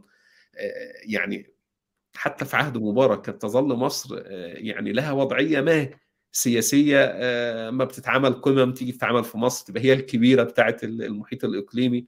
إحنا دلوقتي بقى المحيط الكبير المنطقة اسرائيل تمام؟ هو اللي بيشكل تحالفات هي اللي الناس بتروح له عنده هي اللي بت هو اللي بيوزع ال ال ال ال الوضع. على مستوى الأزمة المالية الحالية هنشوف آه الاستثمارات الخليجيه اللي جت دي مقابل بيع أصول لشركات مربحة في مصر. طب ما هو ده على المدى الطويل ما الشركات دي بتجيب له دخل شركة أبو قير الأسمدة اللي تباع الإمارات 3.5 مليار جنيه ربح العام الماضي. طيب. أنت أما بتفقد تبيع أصول الدولة بقى أصول الحكومة بتملكها اللي هي أصول شركات رابحة. كان أيام مبارك يقول لك الشركات الخسرانة هنبيعها تستنزف الميزانية. لا ده أنت بتبيع الحاجات الكسبانة عشان عايز تحل أزمتك الآنية. طب بكرة طب بعده أنت لما بتوصل المرحله دي خلاص أنت في انسداد وفي عدم قدرة الابداع وفي يعني هو كان أحد الأصدقاء يعني بيذكرها بيقول دلوقتي إحنا مصر عامل زي سواق الأتوبيس المجنون اللي بيقوده لل... للغرق وهو فرحان وقاعد يضحك ومبسوط وتمام وأصدقائه في الإقليم يعني بيقولوا تكمل تمام ممتاز. يعني إحنا معاك. هذا الواقع في النهاية آآ آآ لن يستمر. وإحنا حتى أحيانا بتبقى في بعض مؤشرات أحيانا الناس بتتجاهلها يعني اللي حصل مع رئيس الأركان السابق سامي عنان اللي حصل مع رئيس الجهاز المركزي للمحاسبات هشام جنينة والناس دي كانت داعمه 30 يونيو وناس لها حيثية وما حدث معاهم. ده بيقول إن الإشكال هو لم يعد إشكال إسلاميين وسيسي أو إخوان وسيسي أو انقلاب على دكتور مرسي. يعني الأحداث تجاوزت هذا ال هذا هذا هذا طيب الوضع. جميل. الآن الآن معلش. الآن ممكن أحد يقول لك نفس الكلام يحصل يدخل الجيش مرة أخرى. يسقط عبد الفتاح السيسي يكشف أوراق فساد يفضح نعم. شلة اللص حتى لو في تمثيليه انما لم يعد مقبول عند عند شرائح متزايدة إن هيمنة الجيش على الاقتصاد وعلى السياسة. ده ده مرفوض إحنا اللي بيتم حاليا إحنا مثلا كان عهد مبارك في الأواخر يعني آخر 10 سنين يقول لك إيه، رجال الأعمال والحزب لا إحنا دلوقتي الجيش بيدخل في كل الأوضاع الاقتصادية وفي هيمنة ده بيخنق أصلا يعني أنت إزاي بتقول أنا عايز أعمل تنمية اقتصادية واستثمار اقتصادي وأنت رجال أعمال زي صفوان ثابت ولا ولا ولا محمد بعد كده محمد الأمين ولا قبليه حسن راتب ولا صلاح دياب دول يعني كبار رجال أعمال في مصر بيتقبض عليهم ويتسجنوا يعني في بيئة خانقة. فبالتالي أنا مش شايف إن في مستقبل يعني هذا الاستبداد ناجح آه إن هو موجود وماسك بس كل المنظومات الاستبدادية بتبان قوية للغاية. وإنما هي بتقوم على أساس هش في ظل عدم وجود رضا لدى الأفراد ولدى المواطنين تجاه هذه الأنظمة. فمهما كان الاستبداد والقمع والكذا جميل. هيقعد عاد اثنين عاد خمسة عاد 15 جميل. بس هو ماشي في أي اتجاه الاتجاه العام. ال- في نجاحات الناس راضية ولا إخفاقات والناس احتقانها بيزيد؟ طيب. تقييمي إخفاقات وال- والناس احتقانها بيزيد. البعض يتحدث إنه في لحظة مواجهة مفاصله كان يجب أن تحدث في وقت من الأوقات. وأنا أعرف أنه ممكن الوقت ما يسعفنا اليوم ان نغطي ملفات كثير جدا. كان في لحظة مفاصلة كان يجب أنه يكون في مرحلة اشتباك ما بين الجيش والشعب حتى أن تصل المسألة إلى اشتباك مسلح. لدرجة أنه نذكر في خرج في وقت من الأوقات كثير من قيادات الحركات الإسلامية يتحدث أنه ما فعله الإخوان المسلمين برفعهم لشعار السلمية في عدم مواجهة الجيش. إنه هذا نوع من الاستسلام. لم تكن سلمية بل استسلامية بل كان أذكر حتى مقطع شهير للعدناني المتحدث باسم داعش في تلك الأيام. كان يتحدث عن كيف خذل الاخوان المسلمين الأمة وطبعا بعيد عن تكفيرهم وإن كذا وكذا وكذا وكذا وأنهم سببوا هذه الأزمة، السؤال يطرح نفسه الآن هل تتوقع إنه ستكون هناك لحظة لحظة مفاصلة عسكرية ومواجهة عسكرية بين الجيش والشعب؟ في مصر؟ يعني آه، في ظني إن إن الثقافة يعني الثقافة دي لا هي مش مش سائدة ومش منتشرة في مصر. وكذلك إحنا لما نشوف يعني هي الفكرة مش فكرة سلمية وعسكرة. وهو زي ما هتقول إن السلمية لم تنجح في تحقيق أهدافها هتقول برضو العسكرة في تجارب أخرى آه، في العراق وفي سوريا لم تصل إلى ال- إحداث التغيير المرجو. فهي الفكرة في آه، يعني في إدراك خصوصية المكان اللي بيكون فيه السعي للتغيير وخصوصية المجتمع وطبيعة الظرف وتداخلاته يعني. يعني مش شايف مثلا إن فكرة والله الناس تقول لك ان إن العمل السياسي ده كله ملوش لازمة. لا يعني هي كل حاجة لها دورها في مساحتها المفترضة. إحنا يعني كان الإشكال اللي يعني وصل ليه الوضع في مصر في عهد جماعة الإخوان هو إن تم تحييز الإخوان ومن يؤيدهم في مربع لوحدهم بمعزل عن الشعب. ده كان الإشكال. تمام؟ يعني خلال سنة الدكتور محمد مرسي الهجوم الإعلامي الأخطاء اللي حصلت الكذا اللي كذا فتم في النهاية إن دول كأن الشعب كله ضد ال- الإخوان. هو دي الصورة اللي هم روجوها وحرصوا على ترسيخها. وكان في آه، قدر من ده حقيقي حصل. فبالتالي ده اللي سهل فكرة الاستفراد بالإخوان والمذابح والمجازر التي تمت. هو عايز يعني بيفرق وي- ويحيز ويستهدف. طب والله الإخوان هل هم كانوا قادرين على الدخول في آه، مواجهة مع المؤسسة العسكرية وانتصروا فيها؟ أنا أشك في هذا الأمر. تمام؟ يعني هو آه، يعني هنا مش بتكلم من معطى شرعي آه، معطى حتى الموضوعي يعني. هي يا جماعة عمل عام عمل سياسي الأفراد دخلوا فيها من باب الدعوة والتربية. لم تبنى على فكرة العسكرة والمواجهة مع السلطة. يعني كان كثير من أعضاء الجمعيه يسيبوها. حتى قدرتها على النجاح في شيء زي ده غير يعني شايف إن هي لم تكن آه، تؤهلها إنها تسلك هذا المسار. فبالتالي مراعاة الجوانب دي بتكون مهمة يعني يعني في يعني الإنسان تتنازع العاطفة مع العقل إنما ينبغي إن هو يعني يقيم الأمور بقدر كبير من الموضوعية. ولكن في المجمل هي الأحداث تجاوزت حاليا أو الواقع العام هو تجاوز فكرة ان ان ان إن إشكال سيسي مع اسلامي بعض أو كثير من الإسلاميين لا هو بيتحول إن هو إشكال منظومة حكم مع المجتمع. وده وده هو التحدي اللي بيواجهه النظام. يعني في 30 يونيو كان في ناس فعلا بتامل إن الوضع هيكون في رخاء في مجموعة من القوى السياسية ملتفة حول المؤسسة العسكرية. الناس بتركز على مثالب الإخوان ومثالب الإسلاميين. لا دلوقتي ما عادش في هذا الشكل. لم يعد هناك هذا الالتفاف السياسي من القوى السياسيه حوالين السيسي. كثر ممن وقفوا حوله في 30 يونيو دخلوا السجون أو هربانين في المنافي. من أول يعني أحمد ماهر و6 إبريل وبعد كده على عبد الفتاح و وما حصل وسامي عنان وحازم حسني وغيره وغيره وغيره. الناس دي ما هي كانت داعمة ل 30 يونيو. واحد بلال فضل ما كان داعم 30 يونيو ودعم زياد العليمي ما كان داعم ده. الناس دي كلها كأسماء كان لها مواقف دعمت 30 يونيو والبعض منهم دعم الفض والمجازر. فين هم النهارده؟ فهنا الإشكال فين أحمد دومة اللي كان فرحان بال بالفض النهارده؟ بيعمل فهنا الإشكال لم يعد مشكلة إسلاميين مع, مع إنما مشكلة مجتمع مع منظومة حكم. سؤالي طرح نفسه عندك عندك مقالة؟ أنا اسمح لي اسمح لي يعني يعني بشكل سريع لأنه كنت بقى معنا أقل من 20 دقيقة.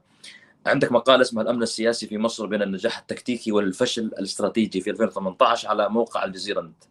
أحد النقاط اللي ذكرتها وأنا مهم جدا إني يعني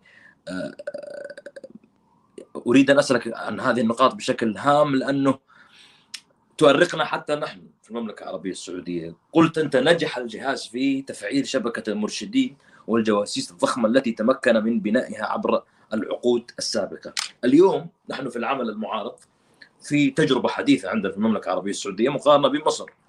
واعذرني على تحويل الملف لأنه مهم جدا أسمع رأيك في هذا المجال، في حالة خوف من حتى التواصل ما بين الأطياف وما بين الأطراف الأخرى بسبب وجود هذه الإشكالية، يعني يخرج الشخص من المملكة العربية السعودية يريد أن يقدم عمل سياسي أو يريد أن يقدم عملا. دائما في المقام الأول ما يكون هو تحت التهمة. متهم. لأنه أنت ذكرت نقطة في البداية. قلت ما حد بيترك نوع من الرفاهية ويخرج ويؤدي عمل إلا بعض النخب. كيف بإمكان هذه الجماعات أو هذه الأطياف التعامل مع الأفراد دون وجود حالة من الهوس والخوف من شبكات اختراق وتجسس زرعتها الأنظمة وزرعتها الحكومات. كيف يمكن التغلب على هذا؟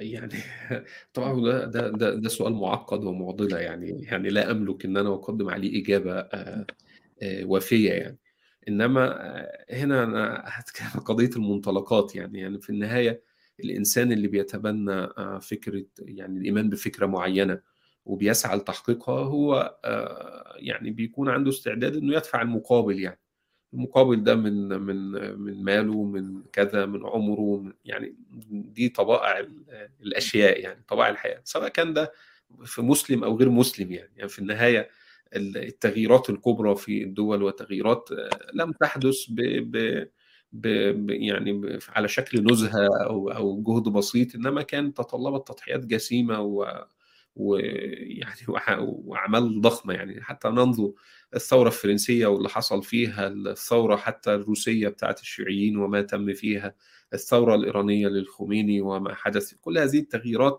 منظومة الحكم في أمريكا نفسها كيف استقرت على هذا الشكل الحالي بعد الحرب الأهلية اللي كانت في 1861 1865 فهنا إحداث التغيير بطبيعته بيكون مكلف.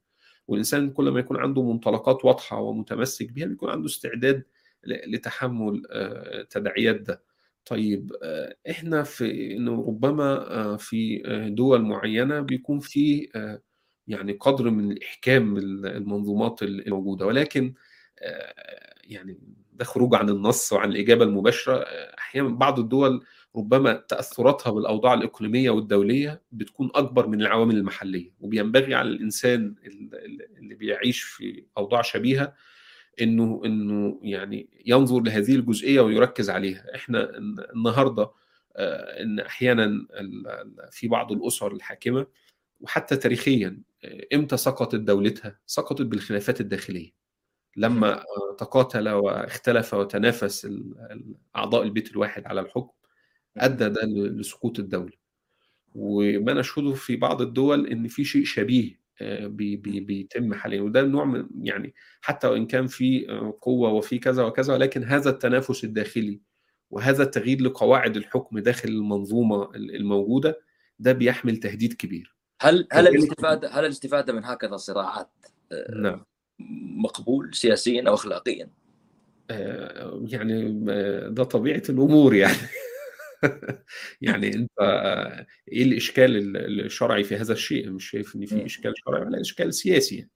تمام؟ ده جانب. الجانب الثاني الصراعات الدولية وإعادة التشكلات والتحالفات بتدفع أحيانا أو أحيانا البعض بيقوم فيها بمغامرات بيدفع ثمنها كبير. يعني إحنا الحرب بتاعت أوكرانيا والاصطفافات اللي بتتم واللي فيها بعض الأمور المفاجاه مواقف غير متوقعة من بعض الأنظمة أنا متخيل إن ده هيكون له ثمن. مش لن يمر ب ب ب ب بشكل سهل. وفكرة اليوان والمقابل الدولار وهذا الكلام يعني ما في تهريج في المستوى الدولي يعني. فبالتالي في في في إشكالات موجودة. مبنية على الأوضاع الداخليه في منظومة الحكم على أوضاع تغيرات إقليمية وتغيرات دولية بتطال الجميع. واللي واللي بيشتغل في عمل عام وعمل سياسي ينبغي إن هو يعني بيركز على هذه الأمور اللي ممكن تعظم من مكاسبه بغض النظر بقى عن مش عارف جواسيس واختراقات وكذا أنت يعني جزء من العمل هو عمل عام بطبيعته يعني مش مش بتعمل يعني فرق فرق بين فكرة التنظيمات السرية اللي بتعمل مش عشان تعمل انقلاب داخلي في دولة دي لها وضعية وفرق بين العمل السياسي العام اللي جزء يعني أو أغلبه هو بطبيعته أفكارك ما فهيمك أفكار واضحة مش مش بتلجأ لبناء تنظيمات سرية في دول لإحداث تغيير بشكل ما. ظني إن ده مش موجود يعني فبالتالي والله أنا دلوقتي مثلا في لقاء صحفي هيتم. الصحفي ده مخبر ولا معارض؟ مش فارقة معايا. تمام؟ أنا اللي هقوله هنا هقوله هنا. ما فيش خصوصية معينة بتتقال يعني. فاللي بيمارس نشاط سياسي ينبغي إن هو يستفيد بالفرص المتاحة وبالمنابر المتاحة دون إن هو يعني يعني يضيق على نفسه بنفسه يعني. أنا في أعرف إنه ممكن يكون شوية بعيد عن ال عن عن, ما عن السؤال الأخير لكن البعض دائما ما يصور بعض الحركات الإسلامية وخصوصا الحركات الجهادية بأنها أو أنا آسف على هذا اللفظ بأنها أداة أو فزاعة تستخدم دائما لوقت تحركات الشعوب ولوقت الثورات مثل ما حصل في سوريا أو مثلا البعض يتحدث يقول بعض الأعمال في مصر. والبعض يتحدث عن بعض الحراك الذي حصل مثلا بعد ثورة العشائر والقبائل في العراق هل هذا سببه الأول والأخير أو الأبرز اختراق هذه الجماعات الإسلامية والجماعات الجهادية؟ هل هذا يعني هذا طرح واقعي أو طرح ساذج سطحي؟ يعني هو الكلام ده حقيقة يعني لا يقتصر على يعني ممكن يقال على مش على تيار بعينه حتى على أحزاب سياسية على قوى مجتمعية النظر ليها هل هي أداة بيتم توظيفها لخدمة أهداف معينة أم لا. يعني حتى ماركس لما كان بيتكلم في المقولة الشهيرة اللي هو الدين أفيون الشعوب يعني ده ده منظور معين. طب هل والله نقدر نقول إن الدين أفيون الشعوب دي مقولة خاطئة تماما ولا مقولة صحيحة تماما؟ والله لو أنا هاخدها كده وألبس نظارة وأبص على التيار المدخلي مثلا واخطابه أقول لأ ده الدين أفيون الشعوب. طيب هاخد النضاره بتاعت دين افين الشعوب دي وأبص على حركات إسلامية وحركات دينية نهضة المحتل أو نهضة الأنظمة الظالمة والمستبدة وسعت للتغيير هلاقي إن الدين ده كان هو الدافع المحرك للأفراد للحركة والتغيير والتضحية. فأقول إن هذه المقولة كانت مقولة خاطئة.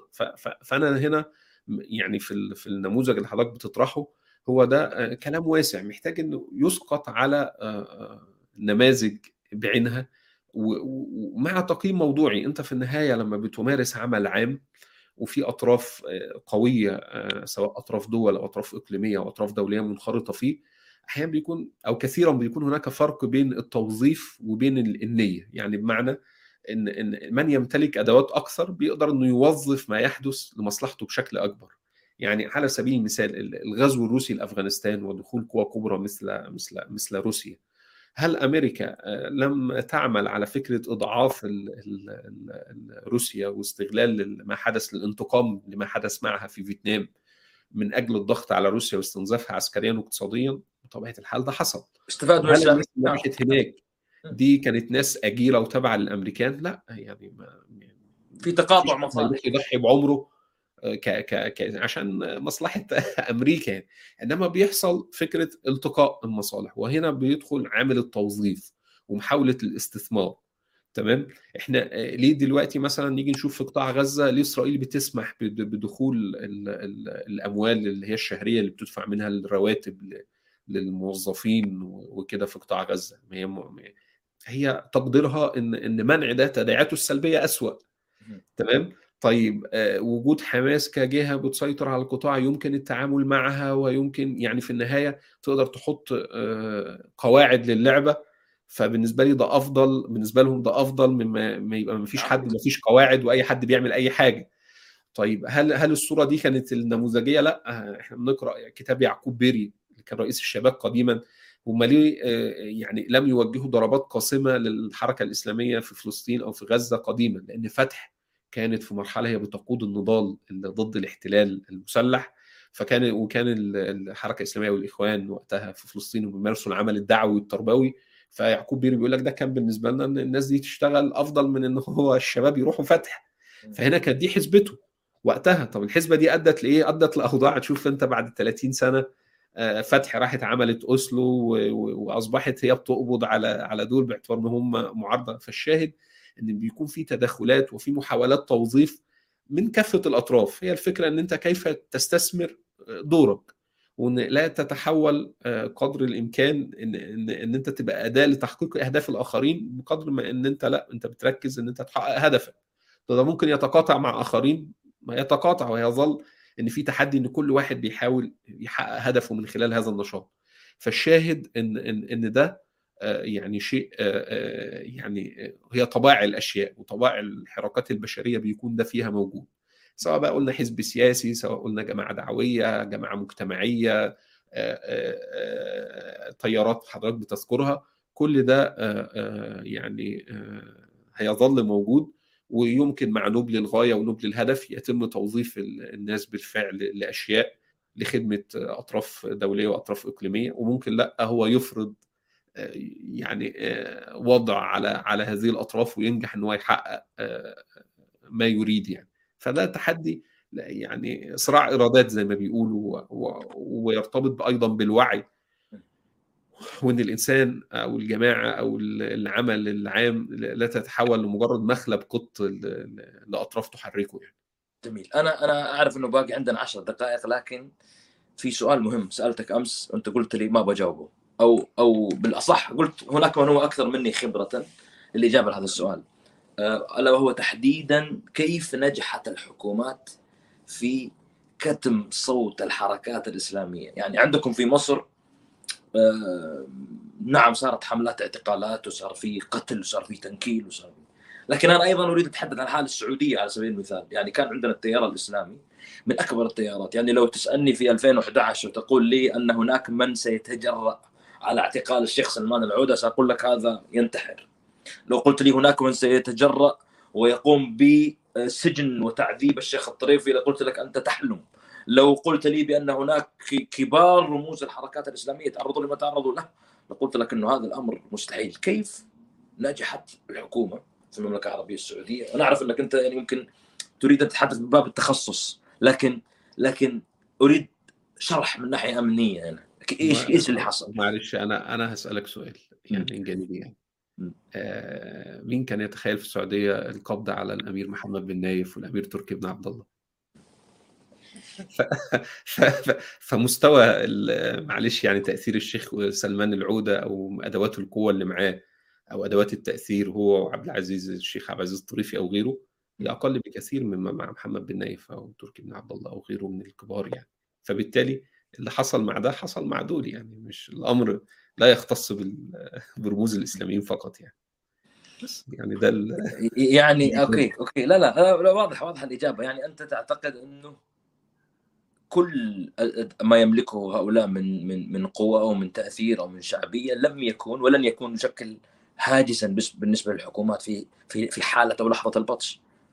آه نعم نعم. يعني أنت في يعني الصراع على الحكم يعني عبر التاريخ يعني أو مقاعد التوجيه ده ما بيكونش فيه يعني نلاقي في الأدبيات القديمة يعني حتى في الدول العباسية ثم بعد ذلك العثمانية نجد بعض السلاطين العثمانيين لما كان بيجي يمسك الحكم بيعمل إيه؟ بيقتل إخواته. تمام؟ حصل في بعض السلاطين هذا الأمر يعني. ف ونشوف مش عارف بن الأمين والمأمون من أولاد هارون الرشيد أيام العباسيين وغيره. ففكرة. بل حتى قبل ذلك يعني نيجي مثلا آل البيت وما حدث له من تنكيل في عهد يزيد بن معاوية تمام ودول يعني أهل بيت النبي صلى الله عليه وسلم مش مجرد دعاء أو مشايخ يعني ومع قرب العهد بالنبوة ووجود بقايا الصحابة حصل تنكيل و... و... واستباحة للمدينة و...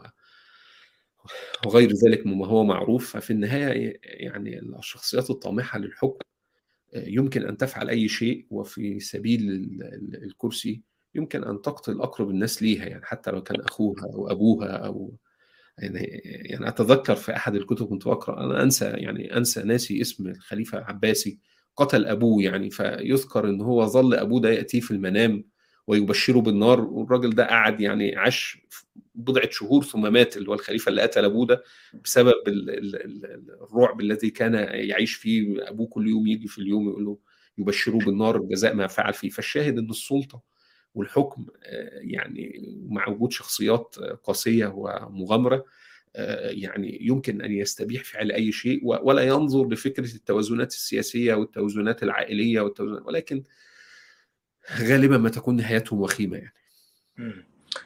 ما نهاية التوحش والقبضة الأمنية في المنطقة؟ طب واحد أنا بيسأل يعني إحنا لما بننظر متى نصر الله يقول المصطفى آه لما بننظر للمنطقة حاليا مقارنة بال... بال... بالوضع في التسعينات هنجد إن في حالة من حالات التفكك في النظام الإقليمي في حالة من حالات عدم القدرة على السيطرة والحكم بشكل مركزي مثل ما كان عليه الوضع يعني مين في النهاية برغم كل المآسي اللي حصلت في سوريا مين كان يتخيل قبل 2011 إن الأسد تكون هناك مناطق في سوريا غير قادرة لسيطرته غير قادر على حكمها؟ أجهزته الأمنية اللي هي تفوق الأجهزة المصرية إن إن يحصل فيها اللي حصل فيها إن إن تبقى محافظات أو محافظة بأكملها أو بضعة ملايين خارجين عايشين خارج إطار سيطرته. مين كان يتخيل إن ليبيا تحيا يعني بعيدا عن آل القذافي وان وإن يصعب حتى إن حفتر لما حاول يستنسخ هذه التجربه ويسيطر عليها بالقوة فشل. ما نشاهده في اليمن من حالة يعني تفتت للسلطة ووجود أشكال متنوعة ومجموعات متنوعة تسيطر على مناطق مختلفة. هذا هذا هذا أيضا تحدي. مع أزمات اقتصادية موجودة بنشوفها في تونس وفي الأردن وفي مصر بخلاف الوضع الموجود في السودان المتردي فإحنا يعني نقول المنطقة هي بتشهد أزمة وجودية الأنظمة التي تشكلت في مرحلة ما بعد الاستعمار إحنا الأنظمة الحالية ده يعني في ظني يعني هي أنظمة ما بعد الاستعمار المباشر هي بتواجه تهديد وجودي حاليا إنها لم تعد لديها ما تقدمه للمواطنين ولم يعد للناس أمل في المستقبل تحت هذه الأنظمة وبالتالي إن إن إنها نحن يعني نمر بمخاض للتغيير ظني أنه يعني سيؤدي للانعتاق من هذه الأوضاع حتى ما شاهدناه في الجزائر حتى حالة الانسداد الموجودة في لبنان. يعني إحنا المنطقة كلها بتعيش إشكالات مش إشكالات أنية ما هيش أزمة عابرة يمكن حلها ببعض الأموال لا أزمة جوهرية. في شرعية منظومة الحكم الموجودة وفي صلاحيتها للحكم وفي الأمل الذي تعطيه للناس من أجل الغد. كل ده مفتقد. وفي ظني يعني حسب ما الواحد بيقرأ ده كان شبيه بما عاشته أوروبا في القرن ال 19 تجاه الأنظمة الملكية القديمة والأنظمة الفردية والاستبدادية التي كانت موجودة. الانعتاق من هذا الوضع بطبيعة الحال بيبقى فيه اضطرابات بيبقى فيه تكاليف بيبقى فيه أعباء لكن حركته اتحركت في آخر 2010 بالربيع العربي، يعني الربيع العربي هذا لم يكن حدث آني وانتهى. إنما هو كان شرارة لحدث بدأ ولم ينتهي بعد. ده ده ده في في ظني وفي تقييمي الشخصي وكذلك ما نشاهده من حالة ترهل القوى العالمية والاختلافات الخلافات الموجودة والصراعات يعني إحنا يعني يد الله يعني نشاهدها يعني فيما يحدث مين كان يظن إن روسيا يصل بها الوضع في أوكرانيا إلى هذا الشكل غير المتوقع ومارس عليها هذه العقوبات وهذه الضغوط وإن ألمانيا اللي كانت خلاص يعني ابتعدت عن فكرة التسلح لا تتكلم ميزانية 100 مليار يورو خلال العام الحالي لبناء الواقع الدفاعي. يعني في تشكلات وفي تغيرات موجودة. انسحاب الفرنسي من الساحل الإفريقي في في ظل شعورها بالعجز وعدم القدرة على تحقيق النجاح. انسحاب الأمريكي من أفغانستان بهذا الشكل الفوضوي والمهين للقوى العظمى في العالم. إحنا بنشوف أحداث خلال سنتين كورونا وتداعياته على الاقتصاد وعلى المجتمعات. لا في في أمور يعني آآ آآ فيها البعد القدري ويد الله عز وجل يعني تحرك الأحداث. تداعيات الحرب في أوكرانيا على الواقع الاقتصادي على مستوى العالم لسه بادئه نشوفها. النهارده سريلانكا فرضت طوارئ في ظل حدوث احتجاجات على غلاء الأسعار وكذا. ده متوقع بقوة إن يكون له تداعيات على العالم العربي على شمال إفريقيا تحديدا بشكل كبير على مصر والأردن وتونس. وكذلك في السودان وفي غيرها. فبالتالي يعني إن إحنا مش متجهين نحو مزيد من الاستقرار وترس... وترسخ السلطة المركزية. إحنا متجهين نحو مزيد من الفشل لهذه الأنظمة اللي, هيزيد من المطالبة بالتغيير وإقامة منظومات حكم عادلة ورشيدة. يعني بداية تحترم الإنسان تحترم آراءه تحترم أدميته. فكرة ما أريكم إلا ما أرى يعني هي بتضمحل والرفض تجاهها بيزيد. وفشل هؤلاء الناس يعني بيزداد يعني فوق يعني أحداث تلو الأخرى. يعني شايف إنها بتؤكد ان إن يعني الناس دي لا تقدم شيء ملهم لأحد ولا يعطي أمل للناس ولا يشير إن الغد أفضل. يعني ننظر للدول العربية شايف الغد اسوء وده اللي هيدفع باتجاه التغيير يعني. أستاذ أحمد مولانا أشكرك شكرا جزيلا على هذا التواجد على هذا الحضور. بامانه أنا أنا مستمتع باللقاء وكان بودي لو لو تطول المدة لكن أتمنى أن تعدنا بحلقات إن شاء الله مستقبلية لنقاش بعض القضايا المواضيع. أشكركم أنتم أيضا أيها المتابعين الكرام على حضوركم واستماعكم. سبحانك اللهم وبحمدك أشهد أن لا إله إلا أنت أستغفرك اللهم وأتوب إليك. ألقاكم على خير كونوا احرارا السلام عليكم ورحمة الله وبركاته.